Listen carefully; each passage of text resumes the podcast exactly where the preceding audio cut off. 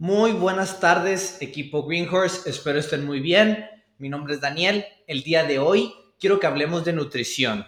No hemos hablado de nada en este podcast y no pretendo enseñarles específicamente qué tienes que comer tú para tu situación, pero eh, hay unas pautas muy generales que podemos seguir para empezar a mejorar nuestra nutrición. No, no es una ciencia súper difícil de comprender, de hecho, haciéndole caso a cosas muy básicas y cosas que nos han enseñado con dichos o mm, cosas del pasado de cómo, cómo se comía, es muy fácil llevar algo saludable. Sin embargo, hoy quiero que nos concentremos en lo más básico, nutrición 101. Así que si eres alguien que pesa y mide su comida, que ya está intentando llevar un plan en función de su estilo de vida o quiere optimizar algo, a lo mejor hoy no es el programa específico para ti, pero siempre podemos aprender algo.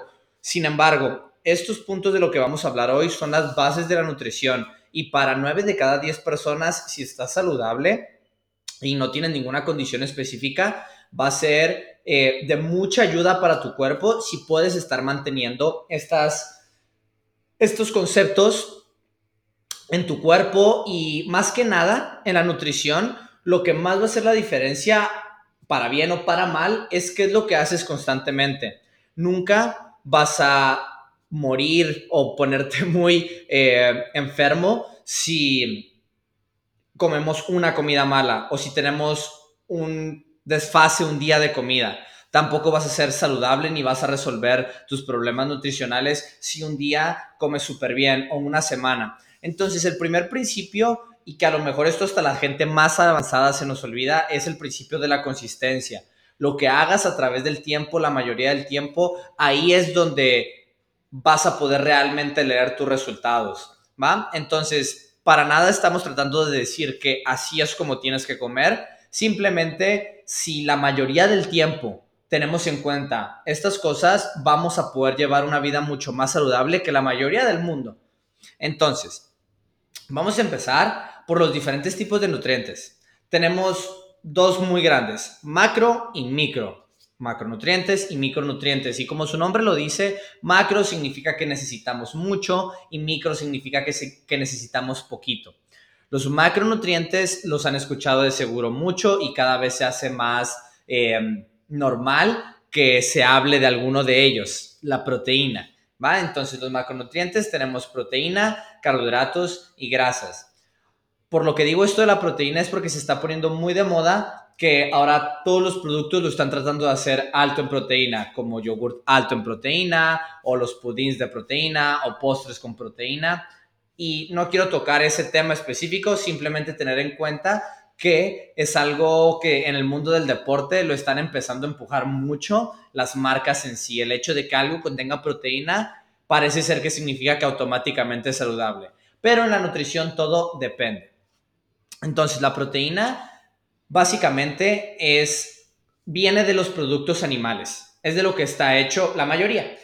Está hecho tu cuerpo, tus músculos están hechos de proteína. ¿va? Es la base de lo que hace que puedas crear músculo y puedas hacer muchos otros procesos en tu cuerpo, pero ahí quiero que se queden con eso. La proteína es igual al músculo que tenemos. Después tenemos los carbohidratos, que los carbohidratos en sí son energía. Es la manera, aparte en CrossFit, donde podemos conseguir más energía para nuestras actividades eh, que nos hagan un esfuerzo en sí.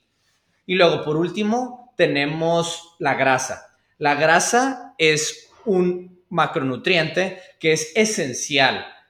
Esencial en el sentido que no podemos vivir sin grasa. Y quiero empezar por eso porque hubo un tiempo eh, que la grasa se demonizó y que se veía como que algo sin grasa era algo saludable. Entonces podemos ver una tendencia como que siempre ha habido eh, primero una demonización de la grasa, después de los carbohidratos, ahora una glorificación de la proteína, que esta está un poco mejor argumentada porque la proteína es el macronutriente que más deficientes somos como población. Nos atascamos de carbohidratos, nos atascamos de grasas, pero muchas veces nos falta proteína. Pero volviendo al tema de las grasas, las grasas son esenciales porque hay procesos en tu cuerpo que no pueden pasar sin ellas. Tus hormonas necesitan de la grasa, si no, no pueden existir. Entonces, es importante tener en cuenta que en este contexto del CrossFit vamos a necesitar las tres para estar saludables. Necesitamos proteína, que es lo que hace nuestro músculo, necesitamos carbohidratos, que es lo que nos da energía, y necesitamos grasa porque la grasa tiene que ver mucho también. Es la energía cuando vamos a una actividad de muy baja intensidad, como estar sentados, como andar, como respirar, pero también se encarga de que puede existir muchos procesos eh, químicos en nuestro cuerpo. Luego tenemos los micronutrientes, que son vitaminas y minerales. Las vitaminas y los minerales están en toda la comida real en diferentes proporciones. Y ahí es el primer término que quiero explicar muy bien. La comida real. ¿A qué nos referimos por comida real? ¿Se acuerdan al principio del capítulo que estaba hablando ahorita de cómo con hábitos del pasado eh, podemos llevar una nutrición que bastante saludable? Pues la comida real es lo que sea que hubieran comido nuestros ancestros. Son cosas que encuentras en el suelo, que recoges de un árbol. Si estamos hablando de productos animales, tenían dos ojos, a veces tenían una mamá, casi siempre tuvieron eh, que pasar, tuvieron que matar a un animal. Era un animal vivo hace un rato antes de comerlo. Entonces, nos gusta mucho decir que la comida real es comida viva, es comida que se echa a perder rápido podemos poner la comparación de poner una pechuga de pollo al sol versus una hamburguesa procesada, que se va a echar a perder primero y eh, cuánto tiempo puede durar. Es, eso en sí se nos ha olvidado que es antinatural. Tú tener un producto que dice que se va a caducar en un año significa que es no es real, nunca lo hubieras podido encontrar en la naturaleza. Esa es una manera muy simple y fácil de saber si estás comido, comiendo comida real o no. Tus abuelos lo podían haber recogido del suelo, lo podían haber matado, cocinado en un par de horas y después comido. Si contestamos que no a esa pregunta, ya no es comida real. Y otra muy, muy fácil y muy, muy buena es qué tantos ingredientes tiene tu comida. Una manzana es una manzana, una pechuga de pollo es pollo, pero una bolsa de cereales, dice ingredientes y tiene 50 y la mitad no sabemos ni pronunciarlos. Entonces, aquí podemos ver una distinción muy clara entre lo que es comida real y lo que es comida procesada o productos procesados. ¿Por qué es tan importante hacer esta diferenciación? La mayoría, o más bien, la comida que tiene la mayor densidad, la mayor cantidad de nutrientes, es la comida real, específicamente los micronutrientes. A lo mejor han escuchado la frase de cómete el arco iris, significando que queremos comida de todos colores, olores y sabores. Pero de repente hay gente que me dice, ah, perfecto, pues me como una bolsita de Skittles que trae rojo, amarillo, morado. Ese no es el punto. Todos, para cualquier tipo de regla nutricional, nos vamos a poder escaquear y dar la vuelta y buscar. Eh, por dónde no seguir esa regla. Entonces, es importante saber que por lo que queremos comida real es porque ahí es donde nos vamos a llevar, llenar de vitaminas y minerales. Y estas vitaminas y minerales son esenciales. Si tú no las consumes, vas a generar eh, problemas de salud. Y hay una teoría donde nuestro cuerpo va a usar instantáneamente lo que tiene antes de ver por su salud a largo plazo. Entonces, digamos que estás deficiente de vitamina C, pues tu cuerpo, toda la vitamina C que tenga, las vas a usar ahorita para poder sobrevivir, aunque en algún punto en tu vida desarrolles algo negativo, porque lo que le importaba a tu cuerpo era sobrevivir ahorita. Entonces, las vitaminas y los minerales no se sienten a corto plazo, pero si somos deficientes en eso, o sea, no las consumimos, a largo plazo nos puede em, realmente causar problemas. Entonces, la primera regla más simple que les podría decir y que más les va a apoyar a su salud es come comida real. Trata que la mayoría de tu comida sea comida real. Come toda la comida real que quieras. Ni siquiera nos vamos a preocupar por la cantidad. Cuando nos empezamos a preocupar por la cantidad, estamos hablando más de composición corporal, cómo me quiero ver. Si obviamente si comemos pura comida real, pero estás comiendo hasta que no puedes más todos los días, vas a generar grasa, tu composición corporal va a cambiar, a lo mejor también generas músculo, a lo mejor no. esta relación de cómo nos vemos tiene que ver directamente con cuánto comemos, ¿va? Y también el rendimiento en sí necesitamos cierta cantidad de carbohidratos para rendir más, por ejemplo, pero no lo vas a sentir tanto si este día no te comiste tus vegetales. Básicamente, queremos verlo. Calidad de comida habla de nuestra salud. Cantidad de comida habla de nuestro rendimiento y composición corporal. Si yo les pregunto, que les he preguntado, ¿por qué vienen a entrenar? La mayoría de ustedes siempre contesta con que es por salud, ya sea psicológica o física, pero es por salud para la mayoría de la gente. Entonces, si es por salud, lo que más te debe de importar es intentar comer comida real. En España, de hecho, hay una cultura donde la comida en sí, hay mucha comida real. Cuando hablamos de legumbres, las carnes, ensaladas de primero, hay muchas cosas que nos empujan a tener una mejor nutrición. Pero como siempre, podemos encontrar la manera de echarlo todo a perder. Ahora, digamos que tú eres de las personas que son competidores aquí o que ya son atletas que llevan mucho tiempo entrenando y les importa más su composición corporal y su rendimiento. Sin embargo, nadie de aquí he conocido que su vida, su estilo de vida dependa del entrenamiento. Entonces, a fin de cuentas, es más importante tu salud que tu rendimiento. Entonces, si te quieres enfocar en la cantidad de tu comida, yo le recomiendo que inicien siempre por la base que va a ser la calidad de su comida. Y preocuparnos por la calidad significa come comida real. Por eso les tenemos unas manzanitas aquí abajo en recepción el día de hoy para que cojas una después de tu entrenamiento. Ahora, eh, simplemente quiero repasar algo que a lo mejor se nos pudo haber ido en esta conversación, que es la densidad nutricional. Cuando hablamos de la densidad nutricional, como en la densidad física, hablo de que en este puño de comida cuántos nutrientes tengo. Si esto es una galleta, cuántos nutrientes tengo. Y si esto es un calabacín, cuántos nutrientes tengo. Hablando de micronutrientes, siempre va a ser más denso la comida real. Pero hablando de macronutrientes, casi siempre va a ser más densa la comida procesada. Sin embargo, todo importa el contexto. Una galleta puede que tenga 3, 4, 5 veces más carbohidratos y grasa que una manzana. Sin embargo, si estás, no sé, vas a correr, eh, vas a hacer un entrenamiento en la mañana, luego vas a descansar dos horas y vas a tener otro entrenamiento.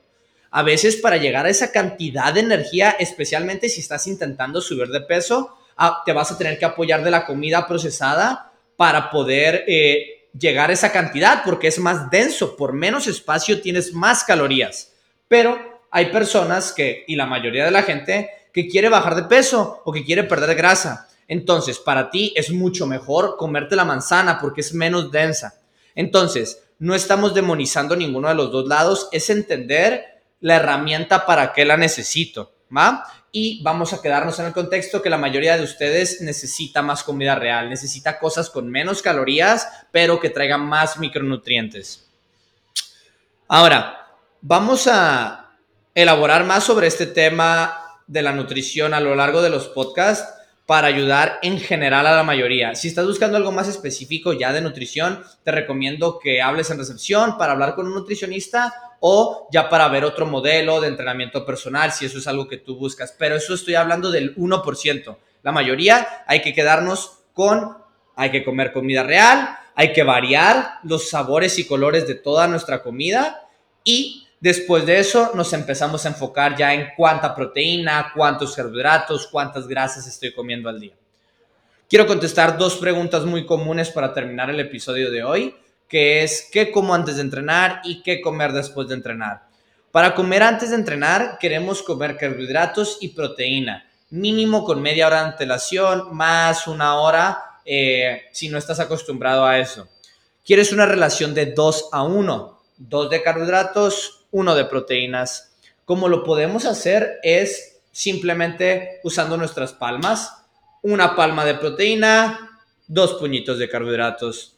Después empezaremos a hablar de qué alimentos traen proteínas, qué alimentos traen carbohidratos y cuáles son las grasas. Para este ejemplo necesitamos nomás proteína y carbohidratos. Entonces, para la proteína hay que utilizar eh, proteína magra, que no traiga grasa. Entonces, eh, por ejemplo, queso batido 00 es, una, 00 es una muy buena proteína. Aquí podemos usar un alimento procesado, proteína en polvo, un scoop de proteína en polvo está perfecto para antes de entrenar.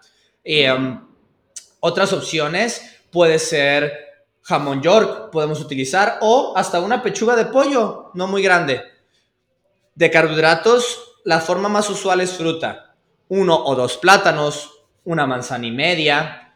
Eh, Puedes utilizar avena si quieres, pero la avena es un carbohidrato muy denso, se tarda en digerirse. Entonces queremos cosas más dulces.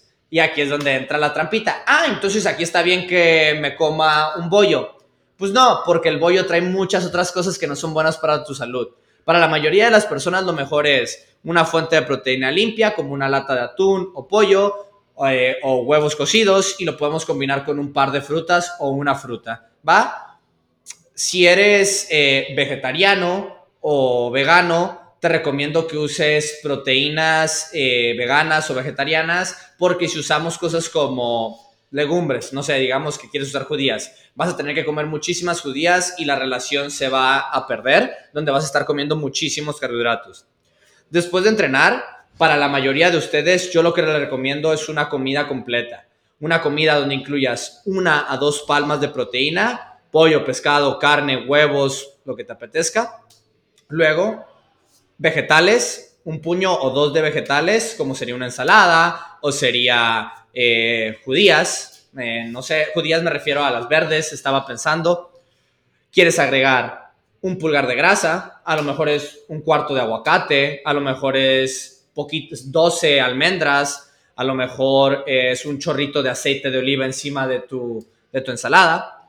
Y queremos agregar de uno a dos puños de carbohidratos, dependiendo de qué tan grande o chico seas. Piénsenlo, mujeres pequeñas usen un puño, mujeres grandes un puño y medio, hombres un puño y medio, hombres grandes dos puños. Y les digo, todo esto es personal, es tus puños de grosor. Por ejemplo, un puño puede ser una taza de arroz cocinado, obviamente.